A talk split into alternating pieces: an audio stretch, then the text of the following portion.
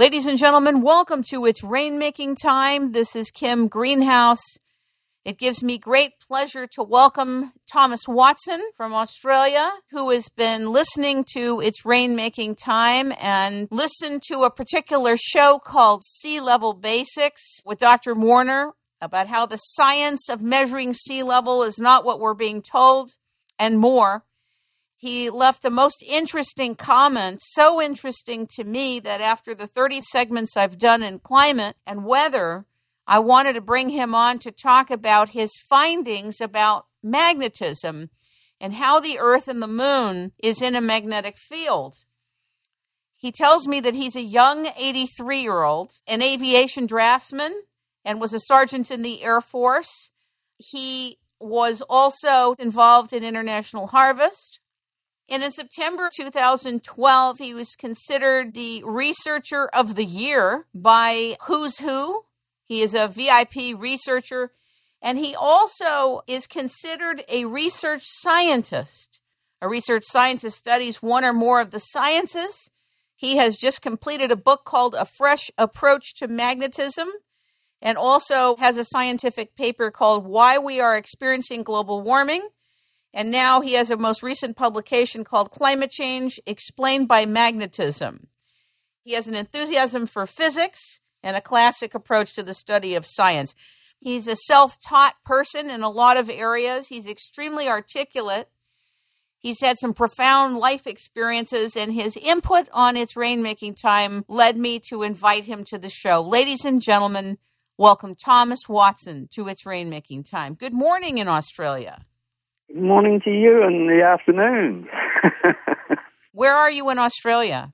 We are down in the lower parts of Victoria in a suburb called Doorpost Hill, which is a little town of Geelong, which is about 75 kilometres away to Melbourne, the capital of Victoria.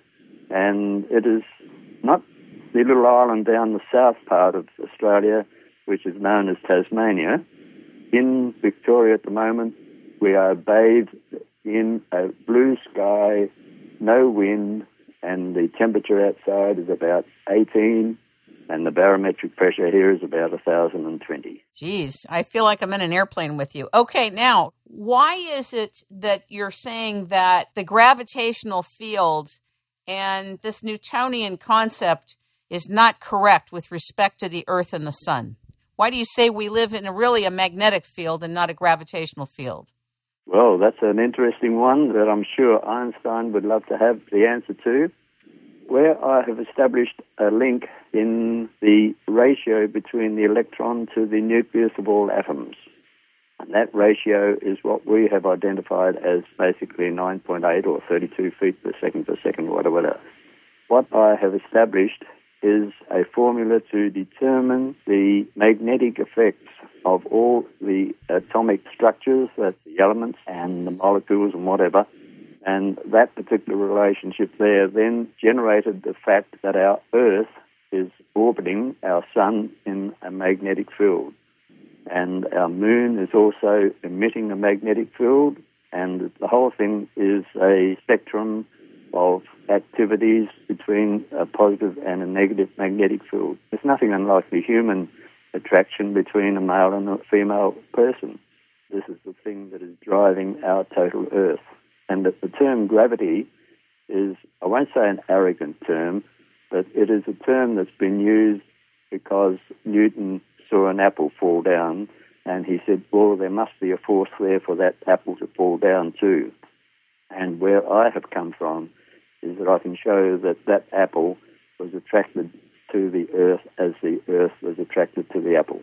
And so you've got this a simile of re educating our belief that the magnetic fields controlling our total system allows us then to appreciate an understanding of the fact that our moon oscillates between the poles of our Earth and not going over the magnetic poles of the Earth.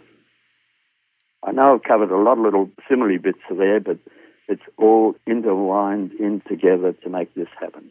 When did the lights go on for you that we're living in a magnetic field? I think a lot of people now would probably agree with that, but they probably would have trouble accepting that we're not living in a gravitational field because that's the main belief. That's the main ideology. When did you discover that in your findings it's magnetic? And how come you're so sure about it? To answer the first one, I was attending an open at a little town just outside of Geelong here called Ballarat we were performing there, and I uh, went out with a mate out to the back, and I saw this bright light, and it was moving quite briskly.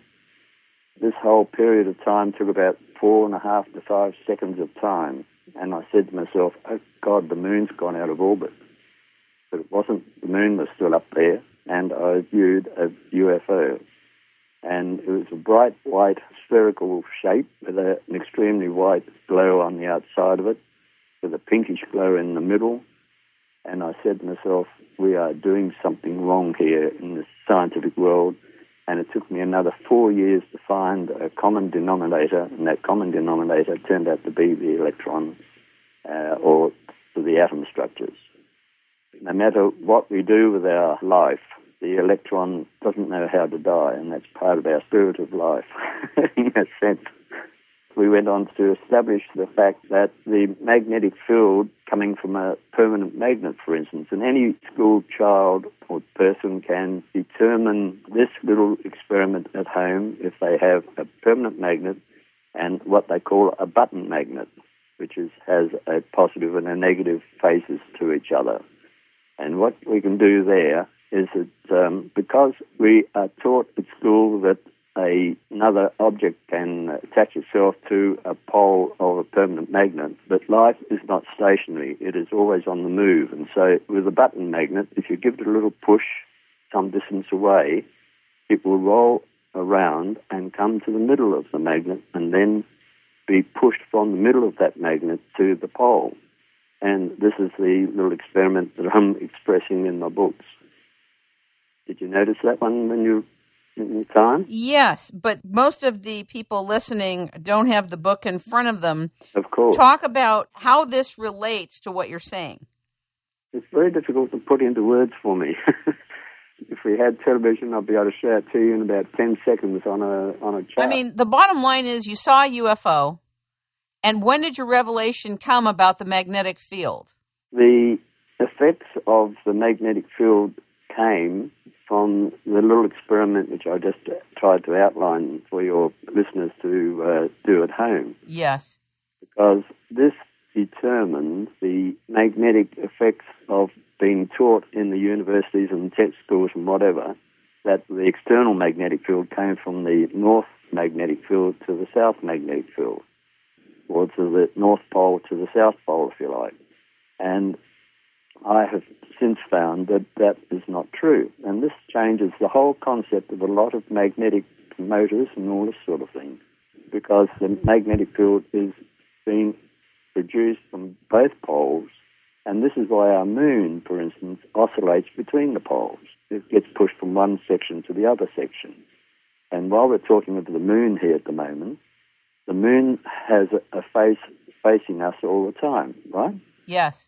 And that face is putting out a positive magnetic field, and that magnetic field is reactive to out in up in where you are in the northern hemisphere, as and that is creating all those very high tides that you have up there, well, something like 15 meters, isn't it?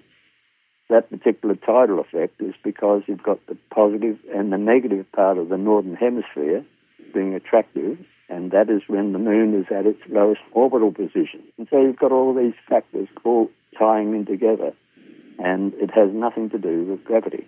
And when the moon gets down to the southern hemisphere, it gets a positive positive push, which pushes it away, which makes it at its highest altitude from the Earth.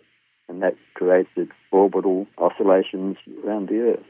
And likewise, our Earth is orbiting on the phasing of the Sun, and that's another big picture again. It just goes on and on and on. I'm sorry if I'm being uh, rough here, but I'm trying to work in a picture format in in the way that your listeners would be hopefully uh, understanding. hopefully. Do you think that NASA already knows what you're describing? I'm sure they do, and that's probably why they've cancelled their last rocketry uh, operation. Why? They've got other activities that are uh, reducing, should we say, levitation. And uh, I have seen a video of, of a, a, system that is operating somewhere around there that reminds me of, of what people are referring to as UFOs. I don't understand what you said. What is your point about what you were saying about levitation? Well, if you have a positive magnetic field permanent magnet opposed to another permanent magnet having a positive magnetic field emission, then you have a repulsion. Okay, you, they won't come together. Right. So levitation is that basic principle, and all you have to do now is to design a vehicle that has the ability to generate internally a magnetic field equal to that of the magnetic field of the Earth's output, and that will give you levitation. And this is the basic principle of what these UFOs have been identified as, as being able to equalize the magnetic field being emitted from the Earth, and that gives them their weightless effect, if you like.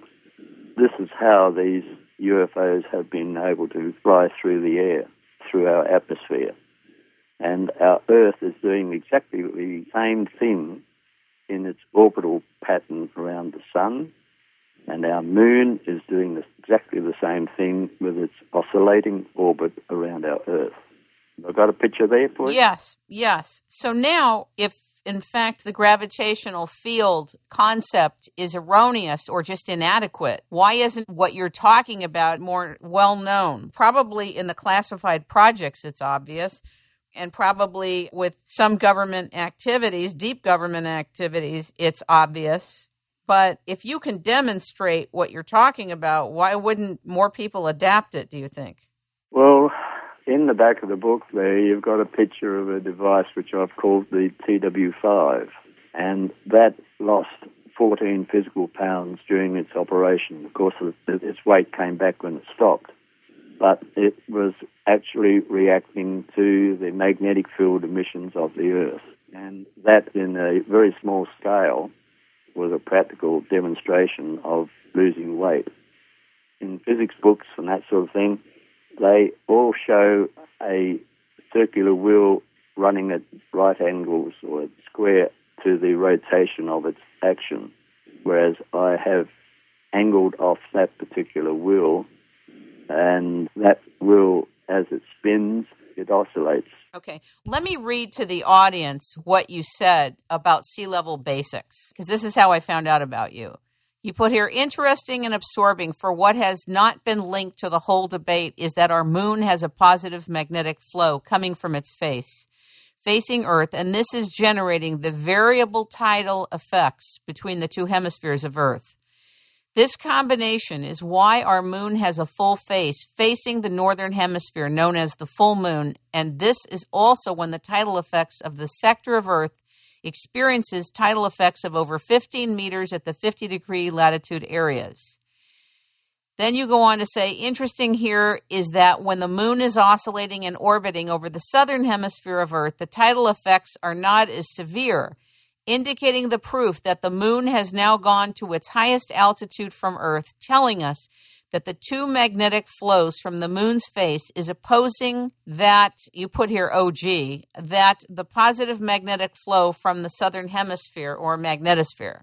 There is no gravity flow here, only magnetic interferences proving that the external magnetic flow from the Earth is pushing the moon back and forth between the two magnetic flows from Earth, the magnetic poles, and it has been proven by me that it's a natural effect of nature, as has been since time began, and foils the taught principle of Fleming's continuous magnetic flow laws. You also put, I have also shown that our Earth is totally responsible for this seasonal change because of these characteristics, learning that is now in book format and must be expanded by those eager to read into what is actually happening within the Intergovernmental Panel on Climate Change. For I have shown and proven that carbon dioxide has not and cannot change the orbital position of the Earth. And because of this fact, we are being fraudulently brainwashed into believing that we are responsible for this situation. You then write another paragraph. You want me to read that paragraph? well, it won't hurt. You're doing a very good job there for me. for those out there who wish to contact me, please feel free to do so, for I will forward you my latest short paper that shows conclusively that our Earth is in total control of its seasonal change and that carbon dioxide is a heavy gas with the atomic weight of 44. And when in free, still air conditions, the gas will only rise 3.54 feet or about one meter in height above sea ground level. You can check this out yourself by observing how dry ice is sold as a fire retardant. Think about it. Why would the fire department use it if the gas went up to heaven? It is sold and housed in an open container with walls about four feet high and an open top. We are pawns being used to make people rich. What are you prepared to do about it? The seas are not rising. It is the tectonic plate expanding activity that gives this impression. I want you to explain that last part. I'm sure that every one of your listeners would, if they went outside, they'd see a grain of sand, right? Mm-hmm. Or a grain of earth. That earth was once a solid rock. And it takes the earth to expand from its closed up state. And over the eons of years, the earth is still expanding. The west coast of Australia was once part of the east coast of India and the east coast of Africa. The Antarctic was part of what we call the Great Australian Bight. And this is part of the fact of the Earth expanding. And the Earth is still expanding, and because it is still expanding, we have given the term of each segment of the Earth's crust is classified as being a tectonic plate. For instance, the tectonic plate of Australia is still under the oceans of the Indian Ocean, is connected to the Indian state. This particular plate is still on the rise. Okay, in other words, it's still coming out of the level of the ocean. Now, the islands that are claiming, and the IPCC are claiming that the oceans are rising, but in actual fact, what is physically happening is because the Earth is still expanding, the tectonic plates are being stretched, if you like. If you put your hands together, make a fist and put your fists together and push up a little bit and then push your elbows out, you'll see your hands coming lower. And this is physically what is happening in these islands where they are associated to these tectonic plates or these high, hot areas. Tectonic plate that is physically going below the waves, not the other way around. What's the point about carbon dioxide? A money making concern.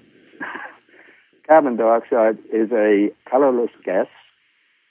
It has no odor. It's a heavy gas. And as you've already said, it has a total atomic weight of 44. The atmosphere we are looking at, or looking through at the moment, has an average atomic weight of 29. That's all the other gases involved in that makes up the atmosphere. So it's impossible for carbon dioxide, which is a molecule, to rise up into that area. There's a Swedish group of scientists who have shown that over the period of time, the cosmic rays coming from our galaxy and our sun generate into the nitrogen atoms of our atmosphere. And that nitrogen hits into a carbon and that turns it into a carbon 14, and then it continues on and picks up two oxygen elements, which makes up the carbon dioxide molecule. And so you've got this happening all the time, and this can be proven right, going right back to 450 odd thousand years ago, with a group of people up there in the northern um, northern Russia in the Vostok ice core area, and they had drilled into the ice cores and found that what physically is happening is that carbon dioxide is a colorless gas. It has no odor and it has an atomic weight of 44, made up of hydrogen and carbon. Carbon 12 and hydrogen 16, and two 16s are 32, and 12 is that's where the 44 comes from. Now, this particular gas can go right back to 450 odd thousand years ago. And it is on a cycle, a natural cycle of the Earth, which averages somewhere about between 110 to 120,000 year cycles. And we are at the end of one of these cycles right now, the 22nd of December. This is where the sun is going through the middle of the Milky Way, and this is all another facet to, to magnetism. But anyway, what I'm trying to say is that carbon dioxide is a natural cycle, and without it, we would not have the green grass, we would not have the green trees, we would not have anything around to look at to beautify our environment. And it's just one of these things that the governments and the IPCC and your Mr. Al Gore has tried to frighten the people into the fact that our oceans are going to be rising and they're not. We're going to take a quick break and we'll be right back. No matter what the state of the economy is, there will always be time honored traditions and special events. The Sterling Hut has been in business since 2008, offering a wide range of fantastic sterling silver products, including finely crafted mint julep cups, personalized baby shower gifts, photo albums, exquisite jewelry boxes and awards, and so much more. The Sterling Hut is an authorized Silver Star international reseller of fine silver products and anniversary gifts. The business is owned by Jewel and Bob Howard. If you would be interested in buying someone a gift of pure sterling silver or sterling plated silver, you can call 1 888 819 1009. Get a 15% discount by going to the Sterling Hut. The Sterling, S T E R L I N G, Hut, H U T, dot com, and saying it's rainmaking time. They will honor a 15% discount for you. Beautiful sterling silver gifts for all of life's occasions. Manufactured in Italy and handcrafted by skilled artisans. They can also be engraved in sterling picture frames, oval and rectangular silver trays, champagne ice buckets, silver goblets coffee and tea service, coffee pots, silver mugs, candelabras, and silver jewelry unrivaled in design and style. Go to the Sterling Hut at sterlinghut.com. And back to the show. There's been a lot of news here in the U.S. that the poles are melting. The Arctic, Antarctic, one part of it is melting. I get emails about this every day. Going back to 1442, 43, 44, if my memory's right, there was a fleet of uh, Chinese boats or sailing boats circumnavigated the world, and they went over the northern parts of Russia and across to Greenland. And this is a natural cycle of things melting. It's like a sine wave, if you like. It's doing one thing, then it does the other. And it's a natural cycle that has the ability of. Would your listeners be aware of a cantilever? Maybe, but go ahead. A cantilever is like a balcony on a home. In some cases, they have supports underneath them, but in other cases, they are virtually free. Now, in the northern hemisphere, you've got these very high tidal effects created by the moon's activity. And these activities, if you have ice attached to the land masses, like, shall we say, in Greenland, then these tidal effects would undermine the sheets of ice on the water. And this then creates a fact of a bending moment, and these sheets will break off. And this is where you get the icebergs from. And this particular cycle, it's a natural one and one that we have no control about. But the ice melting, yes, because in the northern hemisphere, all the winters there will become warmer at this moment, and all the summers will become cooler. And this is the same thing that's happening down here. For instance, locally, I'm a lawn bowler. And last Saturday week, we were stopped because of heat. And last Saturday, we were stopped because of rain. And this is what is happening now. Last summer, we had 374 mils of rain during our summer of the 1st of December to the end of February. And this is most unusual for this particular period of time. But this is happening because of the fact of our Earth orbiting through what I call the positive heliosphere of the Sun. And because of this, it changes the barometric pressures to a low area, and this is what is happening today. We have a lovely sunny day here, but the high is 1,020 and not 1,035 or 1,040 as it has been one or two decades ago. And so you've got this situation of some scientists saying that the ice is melting. Okay, yes, it is, because it's in their summit period, and it's a natural thing to happen. Okay, see, I wouldn't have necessarily known that with that these kind of emails that come in and scare. It's all associated to the position of the Earth in the sun's heliosphere, which has been the catalyst of the change of our climate. And carbon dioxide has had no influence whatsoever to that.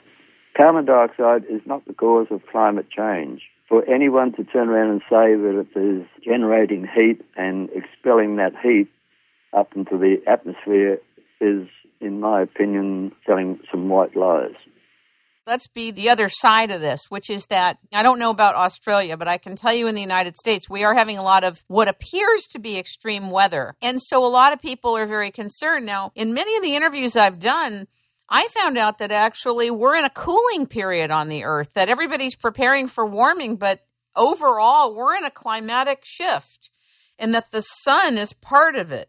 Do you agree? Yes, I do. Since 1998, our Earth has went to its peak in its local temperature, and since then it has been cooling down. It's been cooling down because on the 15th of February 2001, our Earth entered a negative phase of the Sun's heliosphere. And negative means that if you look at the Earth emitting a magnetic field in the northern hemisphere there as a negative, it means a negative to a negative, and that's a repulsion, okay? Right. And in the southern hemisphere, it's a negative to a positive, which is an attraction. And it's this particular effect that has changed our total barometric pressures that has generated this lower magnetic attractions to the Earth's emissions and its reaction to the sun's emissions. And between the two, that has changed our barometric pressures, as I've tried to outline to you a little, a little while ago this will change more dramatically in the next two or three years. And we can expect a lot of these lower activities, which we've just experienced in uh, what's it, Hawaii, they're 270 odd kilometre winds. And uh, your Sandy thing is in New York. Right. And the whole of the world will experience these sorts of things, I feel, between the latitudes between 40 to 50 odd degrees latitude north and south as we are experiencing at odd times here. I'm sure that up in the Thames in the British Isles there that they are starting to feel the change in temperatures there. I hear that Britain is supposed to be the coldest it's been in a long time. That's in that same sort of harmonic effects of the magnetic fields of our Earth to our heliosphere or our sun's magnetic field. But what do you think about the sunspots? The sunspots are related to the intensity of the emissions of where the Earth is passing over. It's a natural thing that the sun is able to produce these pressure points, and those pressure points on the sun is nothing unlike what we've got here on Earth with the cyclones. It's a circular generating energy which is coming from the activities of the magnetic field of the Earth. Do you feel that you and I are going to undergo a pole shift of any kind? Are you of that frame of reference? Oh, I don't believe we will experience a pole shift. That the magnetic north at the moment over the last 12 years has changed about 13 degrees to our east uh, at the moment in the southern hemisphere. I've got a uh, magnet floating off a nylon cord oscillating here on the back window uh, facing a northerly direction. I observe that as a quick reminder that there's either a low coming or a high coming because it has a swing to the left or the right of the north magnetic pole. And at the moment, it's pointing about three to four degrees east. In 1997, it was about 10 degrees west, so you can work that out.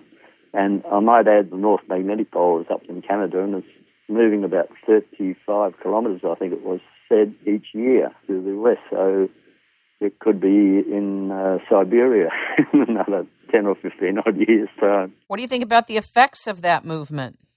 it's not going to change that much. The thing that will change, of course, is anybody using a magnetic compass to find their way to point A or B, they'll have to have a, a magnetic correction every year between now and the next 10 to 15 odd years. I really feel that this is going to swing over there again. And I do suspect that many, many, many years ago, magnetic north was over in the Russian area anyway.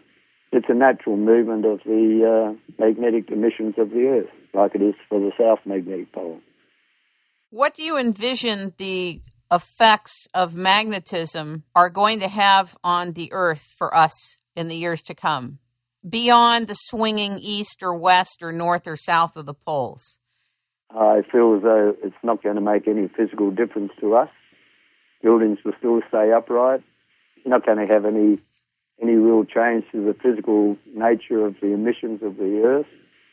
The only real change that may occur will be the corrections of changing the magnetic north when you are flying or whether you're in a boat or whatever to make sure that you arrive at your destination. But now that we've got the satellites up there, that corrects all that irregularity information coming from the magnetic north. What's your biggest challenge with your own frame of reference about magnetism?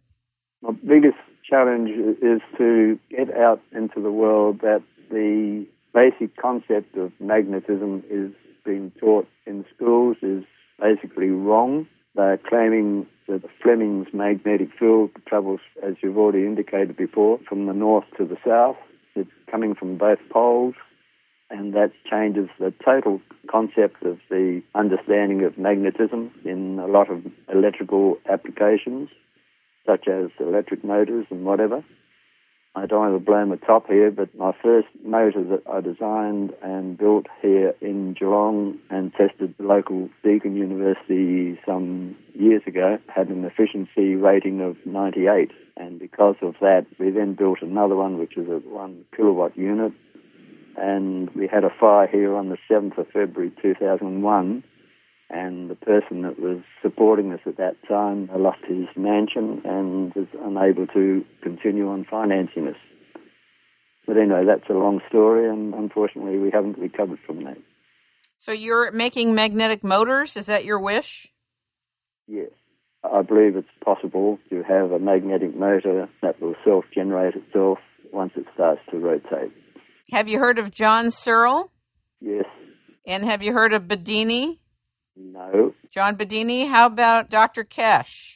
I've heard of him. I haven't made any study of him. There's quite a few people working in a similar interest and intent as you in the area of magnetism. We also had Dr. John and we did a whole piece on magnetricity. And he's convinced that if we don't begin to establish infrastructure in the magnetic realm for everything, that we could be in for an EMP, an electromagnetic pulse that could take out our grid, both here in the U.S. and worldwide, and that we're sitting ducks for that. Yes, I hear that, and I feel that that comment would be quite sound in its application. Where I am coming from is that we in Australia have not got the capacity to uh, produce the motor that I would like to see done. And if you have any listener over there that'd be interested in what I have, they would only be too happy to make contact with me, and I'd be very grateful for their involvement. I haven't got a patent on it. I'm giving it to the world if they want it, because it's a method where we can produce electricity without the need of having any fossil fuels. Of course, you've got to have a lot of energy in the neodymium magnets and in the production of the copper wire to make the coils. The effect that I have in the coil, for instance, for your listeners, is that I have designed a coil that with one pulse in, we get four pulses out of it. And that makes the efficiency of that particular coil even greater than the conventional coil of a motor. Sounds like you're a Tesla fan. that is all based on my new understanding of magnetism. Hopefully, I've put across a, a mental picture there that might challenge one of your listeners there to make contact to you, and then you can put them on to me. Do you have a website or not yet? Not yet.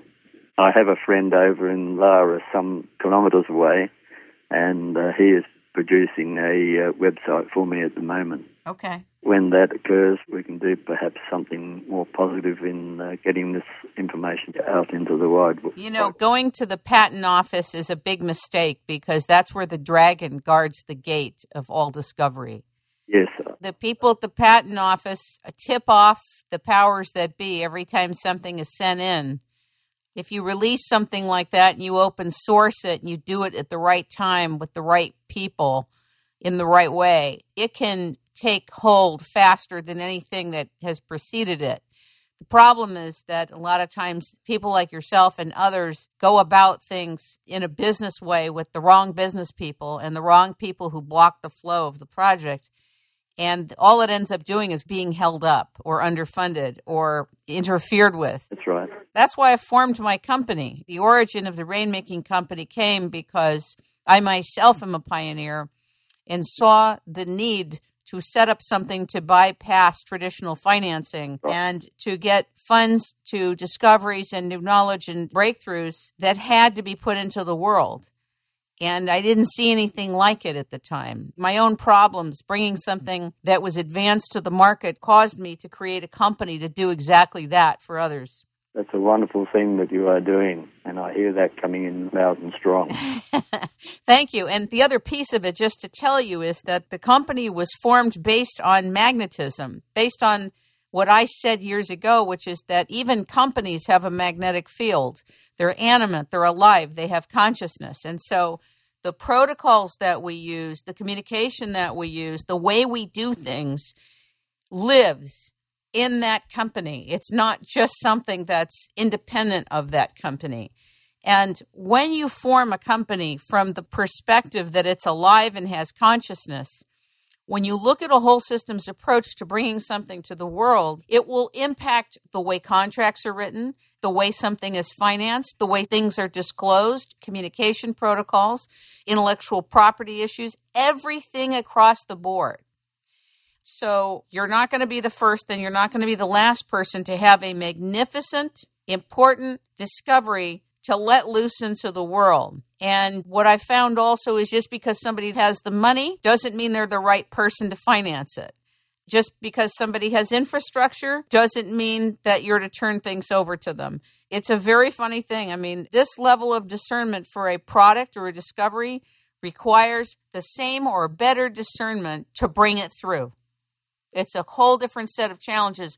The business of bringing it through, making it a successful venture is totally different than coming up with the product or the discovery. It's a separate but connected part, as you know. How true. How true.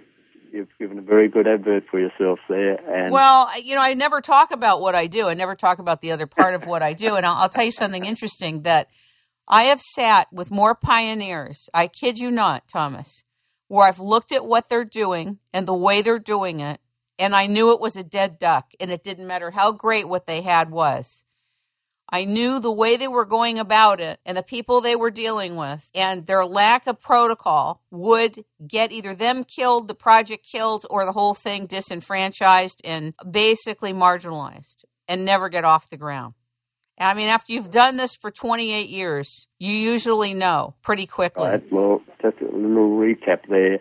Little story which is true. About eight years ago, when I started to first make comments about climate change and magnetism, I had a knock on the door, and a gentleman in black came in to see me, sat me down on the chair, and told me to go and buy a fishing line and go fishing. Are you serious? Yep. And that challenged me even more. Here's the thing now that you've seen a UFO, we can actually talk about the next level of this whole thing. What a great deal of the public does not know is that all pioneers, all inventors are watched. Every single one of them. There is not one pioneer that isn't monitored. and when I say monitored, I don't even mean at the human level. I mean, it's odd. It may be odd to someone who doesn't have that frame of reference. Not shocking at all. Not shocking at all that you would be visited by who you were visited from. Mm. Because, in a sense, a lot of classified technology is classified not because it's a national security issue. but because the folks that really run the show do not want the simplicity and the ease for energy power to be made available to the world and take out the entire need for not only the uh, grid, this new smart grid they're putting in that's run by microwaves. I back every word that you've just said. The one sort of energy which is being produced by much money being poured into it to produce a wind power. To me, that is a furphy. It's a what? It's a furphy. It's, it's not true. Okay. There are windmills around here in Victoria that have been produced, and I'm sure if you went out there and had a look at them now, which we can't see from here, they would not be turning because there's no wind out there of 35 kilometres to push them around. And if anyone is relying on that particular windmill to cook on a stove or run an appliance within their home, they would say, hey, I've got no power. Where are they going to get the power from? from another source of a coal-fired electrical manufacturing area or a hydroelectric one because they are a natural cycle. And this other one is just something that is not economical to produce. In Europe, there they're freezing. What's the good of having something up there that's supposed to generate electricity that's frozen? See, I think that people need to just prototype their stuff and start circulating it like mad. And when I say circulate, I mean get it out there. Start getting it to as many people as possible with speed. You can kill people, you can kill projects, but you cannot kill the knowledge. I'm prepared to share my knowledge with anybody who wants to hear it and to see the demonstrations that I have unfortunately, I'm not in a financial position to be able to say, well, okay, I'll be over there on your doorstep in America tomorrow morning. I understand. They would have to see their way clear to uh, either get me on the internet or knock on the front door, and I'll see them there. We're going to take a quick break, and we'll be right back. Hi, everybody. I just want to take a minute or two and share with you that we really appreciate you listening and sharing with your friends and loved ones and colleagues. And if you like the show, show it write something really cool really nice on It's Rainmaking Time at iTunes. We have our own store there. And like our Facebook page. If you haven't signed up for the newsletter, feel free to do that. We send a bi monthly newsletter out. And if you like it, share it with all your friends. Another thing we wanted to share with you is that somebody stepped in and started to do transcriptions for us. We have some transcriptions already done. If you would be interested, please drop us a line. We will be posting the transcriptions that are ready for sale. That's another way to assist the show. And for those of you who are in a position to donate $10 a month or $20 a month or more, please do so. Action speaks louder than words. We appreciate you and thanks again for listening to It's Rainmaking Time. And back to the show. When you were visited by people in black coats, how many were at your door? Only one. One? Describe him. He was in a trench coat sort of thing, and uh, he was in his mid thirties, so about thirty-eight. Well spoken, very dominant in his attitude. He uh, gave me the impression that if I kept on doing what I was doing, then something might happen to me. That was about the strength of it. Did he come in your house? Yes, yes. What did you say to him? I didn't say that much because I was a little bit uh, apprehensive as to uh, what his application was. Did he say where he was from or who sent him? No. he just wanted to come in because he didn't want to stand outside or for the neighbours watching. But I've overcome that. I've accepted that and drove me on to do what I have now completed. Very exciting. It's about 2002, 2003 period. What's your... Since then, I've written a book and we've also got out two technical papers, The Incredible Truth oceans are not accelerating in Australia or in the world. That's put out by energy and environmental journals over the UK. And I might add that we have another one on New Zealand. That the climate there is not increasing over the period. I'm in the process at the moment of putting out a challenge against Fleming's continuous magnetic flow, and I haven't had any results from that one yet. What is Fleming's continuous magnetic flow, and why is it important for you to be contending with it?